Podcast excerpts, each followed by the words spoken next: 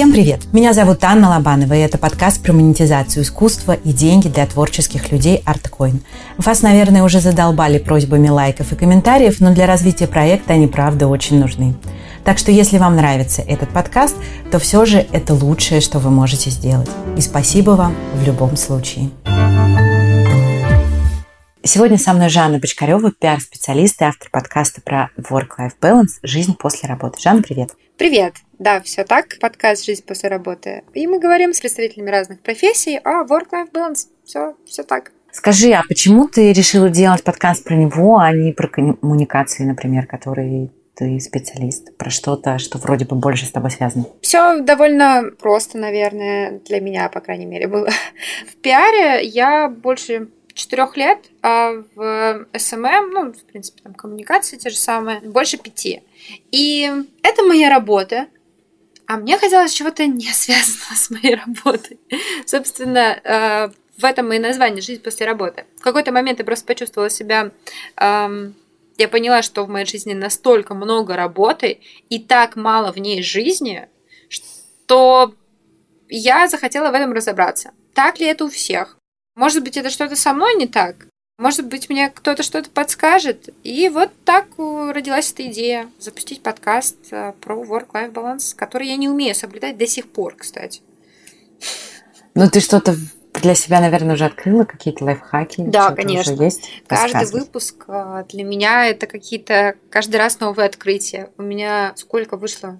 6, по-моему, 6 или 7 выпусков на момент данной записи. У меня есть пул способов, которыми со мной делятся разные ребята, разные представители профессий, которые могут работать. И иногда они работают со мной тоже, но в моем случае это непросто. Вот. Я знаю, что прекрасно вот, спорт отличный способ. Самый лучший его говорят абсолютно все каждый э, гость. И это, правда, штука очень крутая. Я знаю, что прогулки — это тоже очень круто, э, очень классно работают. Говорит тоже каждый почти. При этом у меня, кстати, даже есть э, упражнение, которое классно срабатывает. Когда ты гуляешь, для того, чтобы быть вот здесь и сейчас, нужно считать все. И вот ты когда считаешь, типа, ты не можешь параллельно думать, ты считаешь и переключаешься. Вот. Класс, мне нравится упражнение. Да, и, собственно, это очень круто помогает. Что еще? Ну, собственно, разделение рабочего времени, времени для отдыха, просто переключение. Мне очень понравилось, как в первом выпуске девочка, э, SMM-специалист, она сказала такую вещь. Но «Ну, я же не хирург. Если я сейчас не отвечу, никто же не умрет. И это действительно так завышаем свою важность и думаем, что вот если я сейчас не сделаю, все сгорит. Нет, на самом деле не сгорит. Стало обидно за хирургов. А если хирург, то умирай, и все. Нет, ну, если ты хирург, и у тебя человек на, на хирургическом столе, на операционном столе, то, ну, наверное, не стоит сейчас думать о том, чтобы отвлечься. Наверное, все-таки нужно провести операцию. Ну, как-то так, да. Хотя, честно говоря, у меня так и не состоялась запись с медицинским работником. Ну, они, по идее, вроде как сменами работают. У меня мама стоматолог, и мы когда-то вот. жили в поселке в Пермском крае, и к нам просто, вот я прекрасно помню ситуацию, когда парень, э, что-то у него, в общем, на мотоцикле разбился, в общем, авария какая-то была, и, собственно, пришли к маме в выходной день, и она зашивала ему эту рану. Так что тут как бы смены с одной стороны, а с другой стороны нет. И бывает, что, да, звонят там маме вот, вечером, говорят, у меня болит зуб, что делать? И она говорит им, что делать. Ну да, врач это такое понятие круглосуточное. У меня родственников медиков много, и они, по-моему, круглосуточно лечат всех вокруг. Бесплатно, естественно. Да. И вот, а это, кстати, самое обидное. Просто за спасибо ты по факту забываешь и забиваешь на себя. Но при этом делаешь хорошее дело а не там пиаром каким-то там занимаешься. Почетная профессия, типа, ты имеешь в виду, да? Ну, э, я, конечно, считаю, что все профессии важны, все профессии нужны, и я с большим уважением отношусь как, не знаю, как к дворнику, так и к врачу. Потому что без одних да, мы выйдем, и будет грязно. Ну, блин, надо уважать все таки всех. Вот. Но кажется, что врачи, врачи, учителя, эти ребята получают не так много.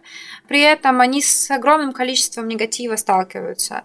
И в целом э, в последнее время с ковидом этим совсем, они же на передовой, ну правда, как, как бы это сейчас клишированно не звучало просто огромное уважение ко всем а, медицинским работникам.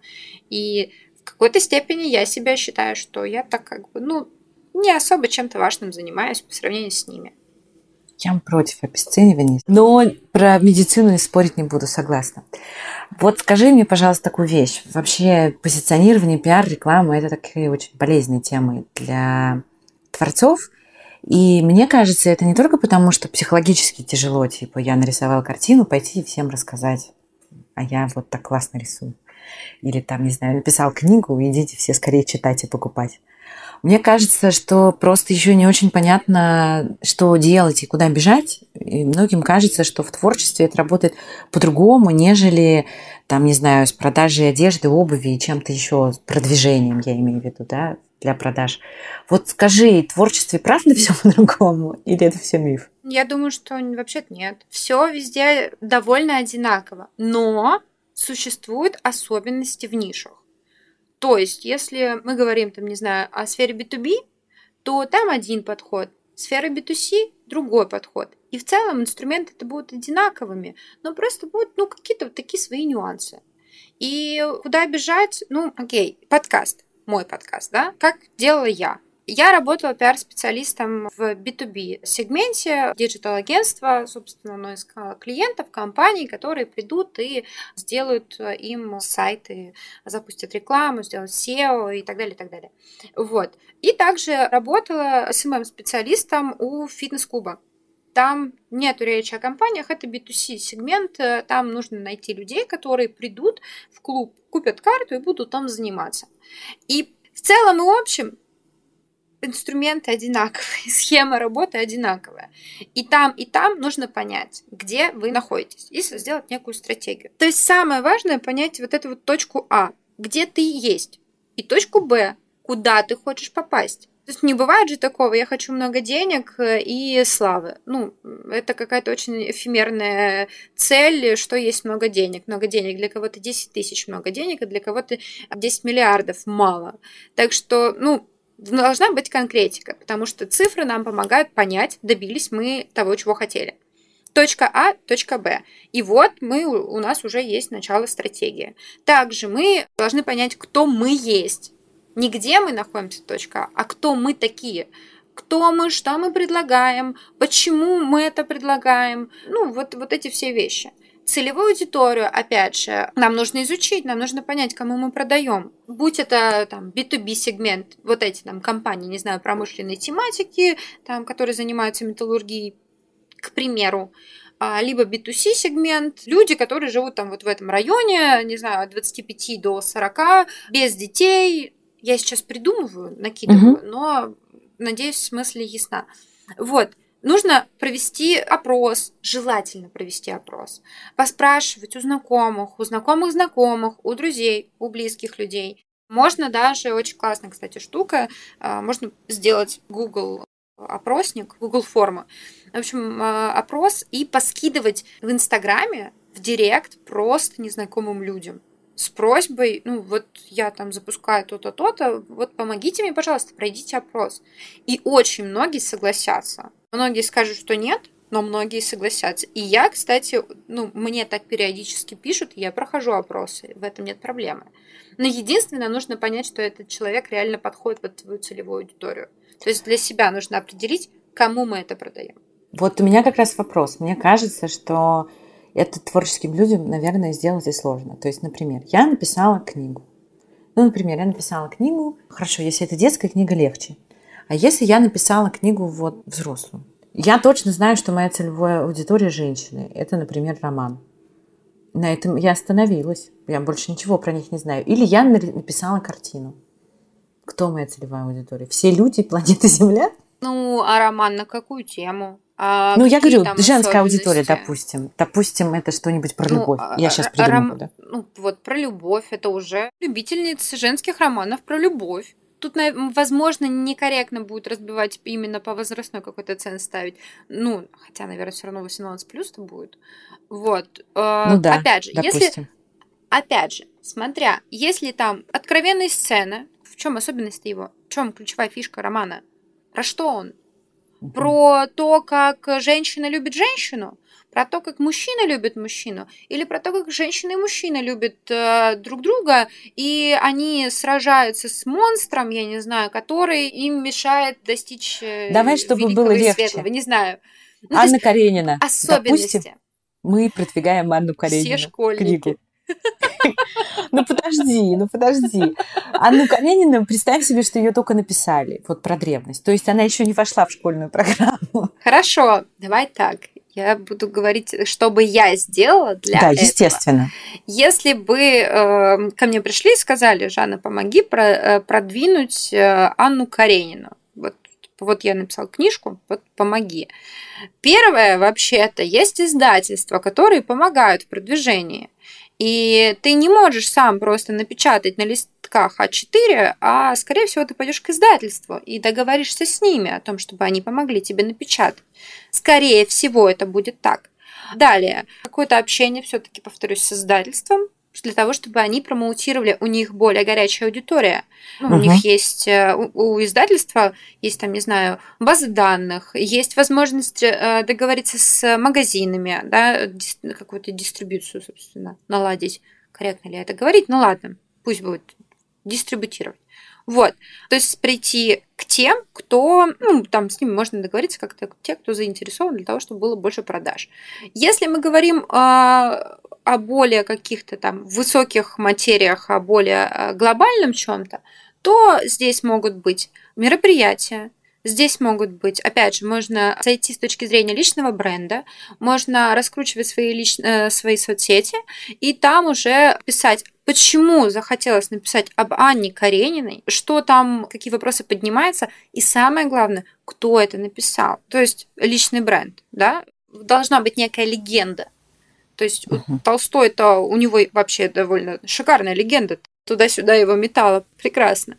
Князь, э, потом дети, сколько у них там его было, жена, которая перепечатала прекрасные же все это истории для пиарщика великолепно. Хотя, с другой стороны, как он отзывался о жене, вопросики. Ну ладно. Вот.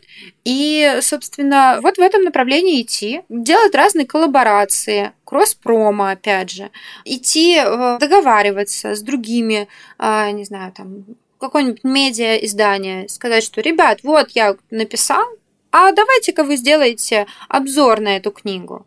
Не знаю, YouTube-канал, почему нет? Но тут тоже очень тонкий момент. Я сейчас все это накидываю, но для того, чтобы правильно все это сделать и сделать это в правильной последовательности, нужно сделать свод-анализ, провести аналитику. Какие слабые места, какие сильные места, где у нас возможности, и на что мы можем давить, а о чем нужно умолчать. На основе этого свод-анализа мы делаем матрицу, матрицу свод-анализа, где мы показываем, то есть мы раскладываем вот это вот все, что мы писали в свод-анализе, и мы видим, где точки роста, где вот что не нужно что-то там говорить. Это мы берем и идем и делаем стратегию, прописываем план действий.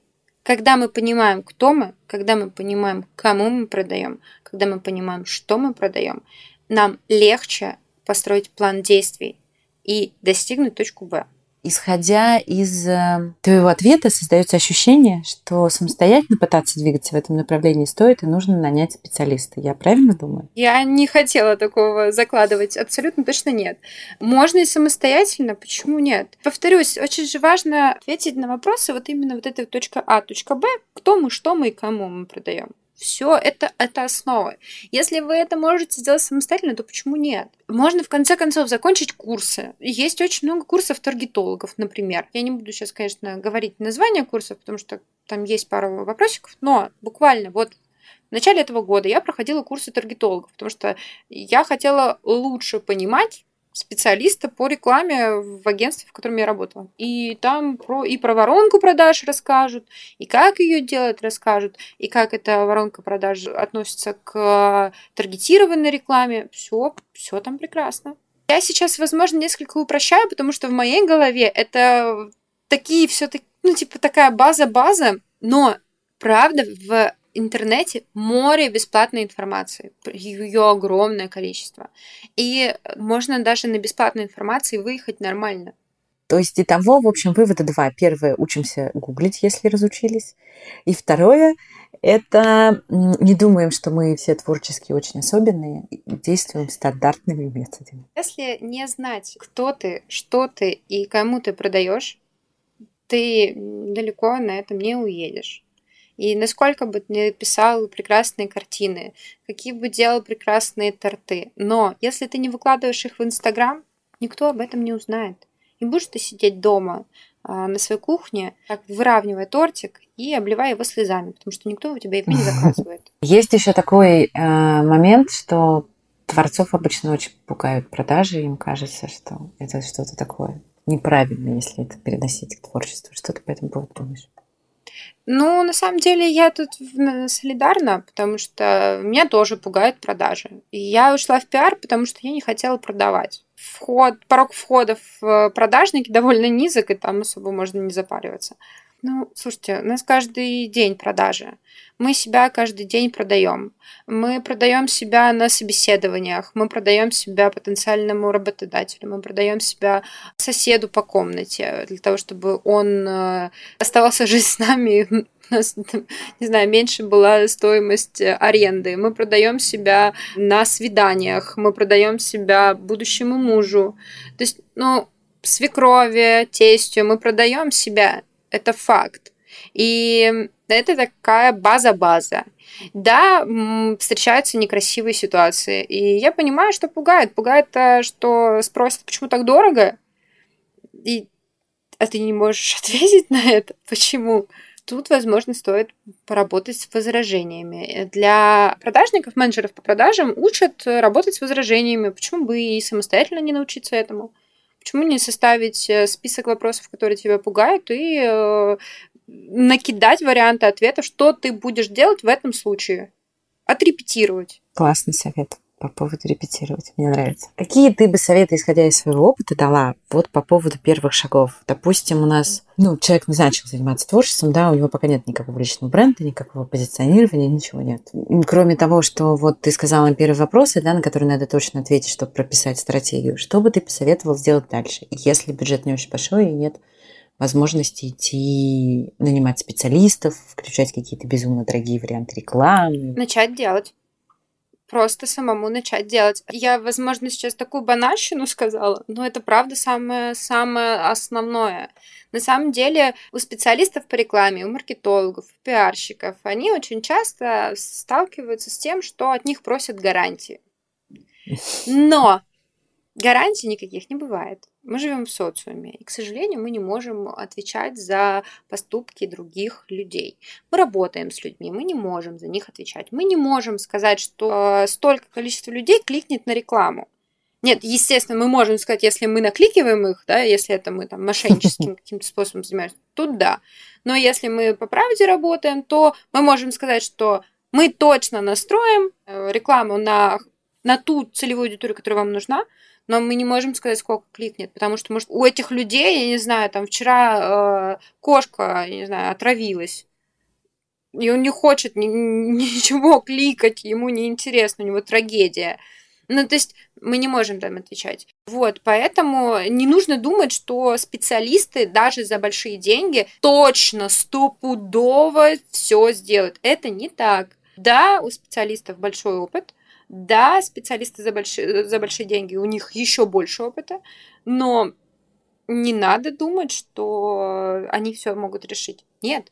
Нету денег, начинайте сами. Не вкладывайте последние деньги в специалистов. Это вообще так не работает. Не думайте, что вы сейчас заплатите 5000 рублей таргетологу, и он вам приведет 500 тысяч миллионов клиентов. Вряд ли, особенно первый месяц. Вообще вряд ли. Начинайте делать сами.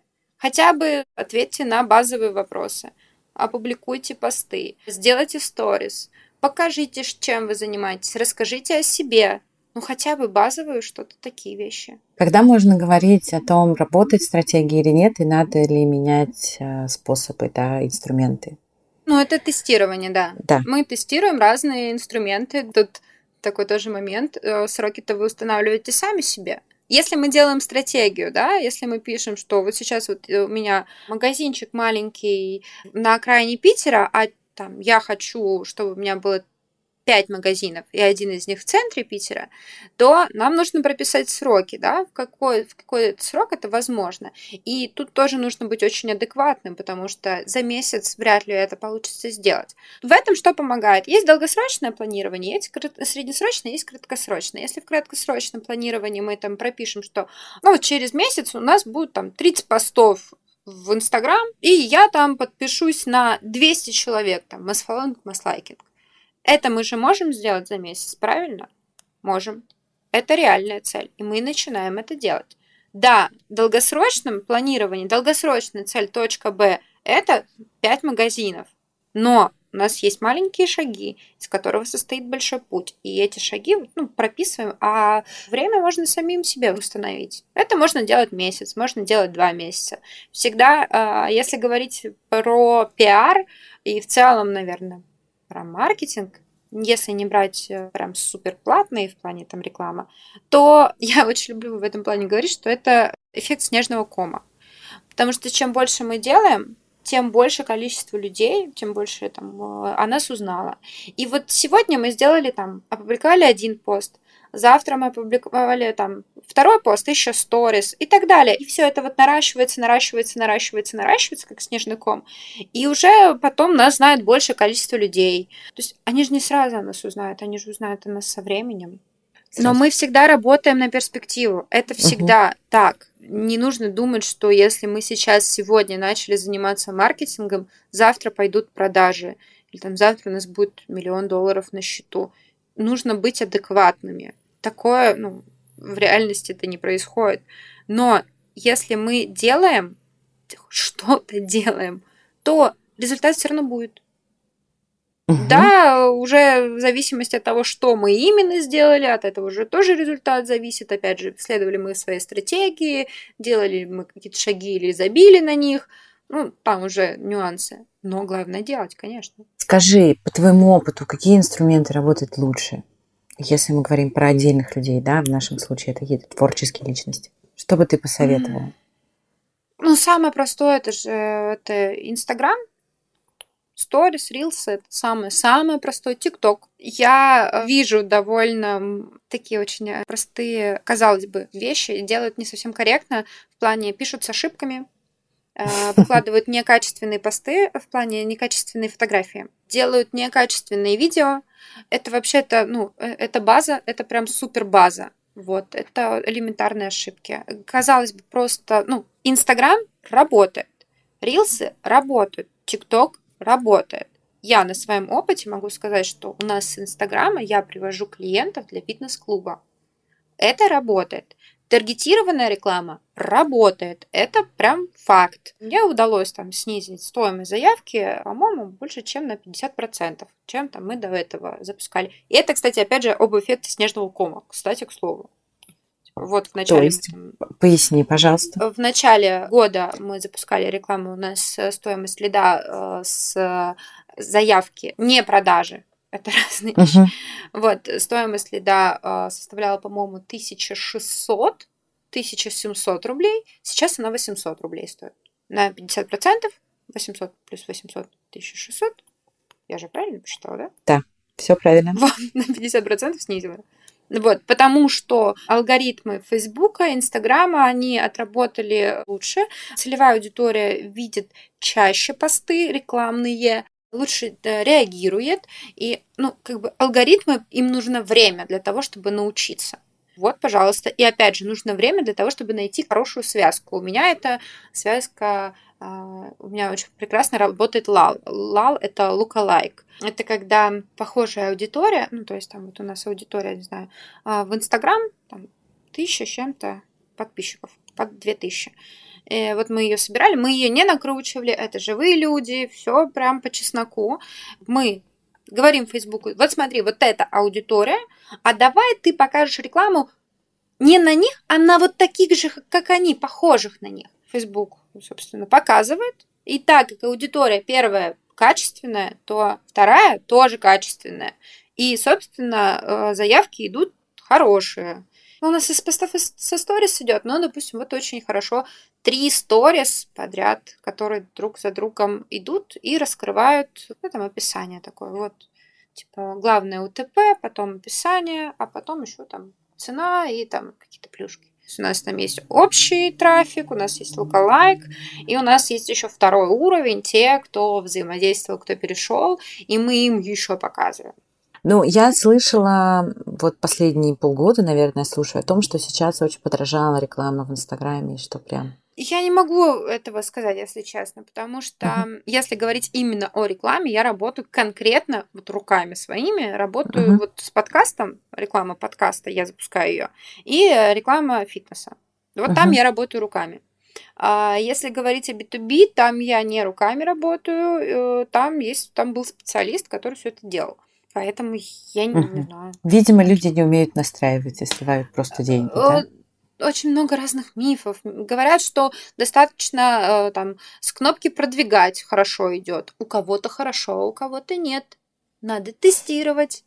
А говорят, что можно вообще там просто без интереса вставить, а просто на угу. широкую лить, и будет все прекрасно. У кого-то работает, у кого-то нет. Все индивидуально.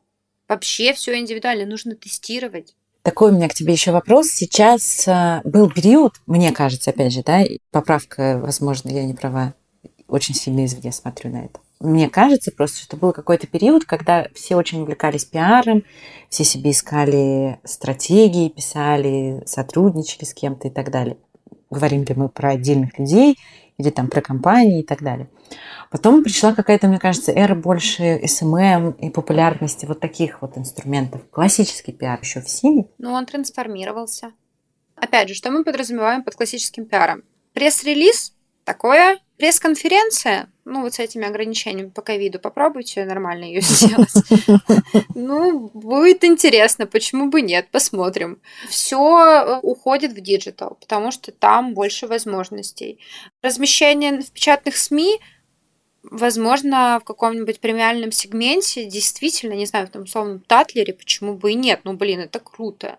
Но в какой-нибудь газете из рук в руки, если там э, обитает ваша целевая аудитория, да. Если там ее нет, смысла нет. Вот. Все ну, больше, конечно, digital. У нас с каждым днем растет количество новых пользователей Инстаграма, конта... хотя по контакту там спорный вопрос, но Инстаграма точно, ТикТока точно, Телеграма точно, это сто процентов. Люди реально, ну вот в гаджетах и почему угу. бы и не использовать это? Поэтому пиар сейчас, конечно, больше про цифровизацию, про сайты, про взаимодействие с таргетом, а, с контекстом, с e-mail рассылками. Причем есть очень много разных узких специалистов. Есть e-mail маркетологи, есть CRM маркетологи, есть SEO специалисты, контекстологи, PPC специалисты. То есть там очень-очень-очень много. Казалось бы, это одна большая сфера, но там внутри этой сферы столько. Есть еще, мне очень нравится такая девочка э, в Фейсбуке есть. Мы делали в конце прошлого года вот с, с компанией, делали вебинар, и девочка Ульяна выступала у нас в качестве гостя. Она очень классный специалист. Я не знаю, что девочка, можно говорить девушка? Окей. Uh-huh. Она очень классный специалист, мне очень нравится, как она рассказывает. Она занимается чат-ботами. Она делает так, чтобы когда ты переходишь, не знаю, условно в WhatsApp компании, тебе правильные вопросы пришли, и все это привело к продаже. И она нам какие-то безумные стратегии выстраивает, вообще безумные какие-то, вообще, вау. И, и там столько всего, что, э, ну, казалось бы, это просто всего лишь чат. Столько всего можно Целый сделать. Мир. Да. да, там столько подводных камней. Вообще там. Поэтому вот эти узкие, да, специалисты, они, конечно, нормально себя чувствуют на рынке, хорошо получают, по-моему, даже. Был момент, когда сейчас многие вспоминают, что вот когда типа Инстаграм начинался, там было все так прекрасно, и все так вообще идеальный мир, которого сейчас нет. Скажи, вот на твой взгляд, сейчас какие ниши рабочие более, ну вот на примере Инстаграма, да, я, может быть, не корректно употребляю слово ниши, я не знаю, как это правильно назвать, какие инструменты, да, способы? Я знаю точно, что сейчас хорошо заходят Именно мы, если мы говорим о типах контента и его содержания, то классно заходит видео, те же самые рилсы, отлично заходят, качественные фото. Сейчас, если фото некачественное, ты все, ты выпадаешь уже сразу, ну, к сожалению. Юмор, опять же, юмор никуда не девается. Он прекрасен, и это мемчик, мемчик в каком-то рилсе. Почему бы нет? Это хорошо заходит. Вот. И, кстати, это также нормально в коммерческой сфере работает. Мы там вот делали астрологический прогноз для фитнес-клуба, и там типа карточки 5 а в, один, в одном поступать в другом. Отлично собрало, все прям хорошо. Вот. И уникальный авторский контент. Только если это качественно, а не говно какое-то. На примере твоего прекрасного подкаста, какие инструменты используешь ты? На самом деле я вообще это вообще в полноги. Там можно больше, и я просто... У меня времени не хватает на это. Естественно, ну, публикация качественного контента. Пытаюсь, чтобы качество звука было довольно неплохое. Это социальные сети, понятно, у меня есть Инстаграм, есть Телеграм-канал. В Телеграм-канале сейчас я начала уникальный контент публиковать для того, чтобы люди из Инстаграма как-то перетекали в Телеграм, потому что там очень мало подписчиков. Таргетированная реклама. Вот, пожалуйста. Ну, кросс-промо. вот. Но пока так. Но там еще много инструментов. Просто если бы руки дошли до этого, а какой у тебя план в ближайшее время? Что делать? Ну вот ближайший план это второй сезон у меня будет, у меня будет новая обложка. А, еще, кстати, к предыдущему вопросу, я закупаю рекламу у телеграм-канала. Это делаю там раз в месяц, раз в два месяца, там у меня два, два по-моему, два или три э, размещения было. Вот, и да, это, кстати, очень хорошо сказывается на прослушиваниях.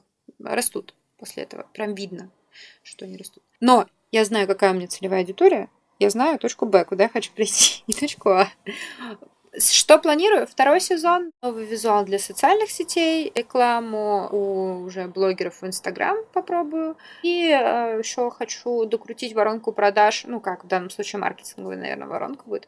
Таргет пускать не только анонсы выпусков, но и какие-то интересные штуки из э, аккаунтов, именно чтобы люди туда подписывались. Вот. Ну и приглашать, конечно, людей с э, социальным капиталом. Это наше все творческим людям. Ребят, если вы делаете что-то классное, и у вас кто-то крупный человек купил, не постесняйтесь попросить, чтобы вас отметили. Это классно сработает. Есть такое дело, а обычно мы стесняемся. Спасибо тебе большое. А, я думаю, что много важных советов и мыслей прозвучало прям ценных. Я надеюсь, да. Вот. Напоминаю, что сегодня у нас была Жанна, которая сделала классный подкаст. Называется он «Жизнь после работы». И это, мне кажется, для творческих людей особенно актуально, потому что мы плохо проводим границы между своей работой и остальной всей жизнью. Пока-пока. Пока. -пока. Пока. Спасибо вам, что слушали нас. Ставьте лайки, если мы были вам полезны. Это лучшая обратная связь для нас. И подписывайтесь, чтобы не пропустить следующие выпуски. Для связи используйте социальные сети проекта или почту творчество.деньги.gmail.com. Ее можно найти в описании этого выпуска. Чудесного вам дня. Пока-пока. thank you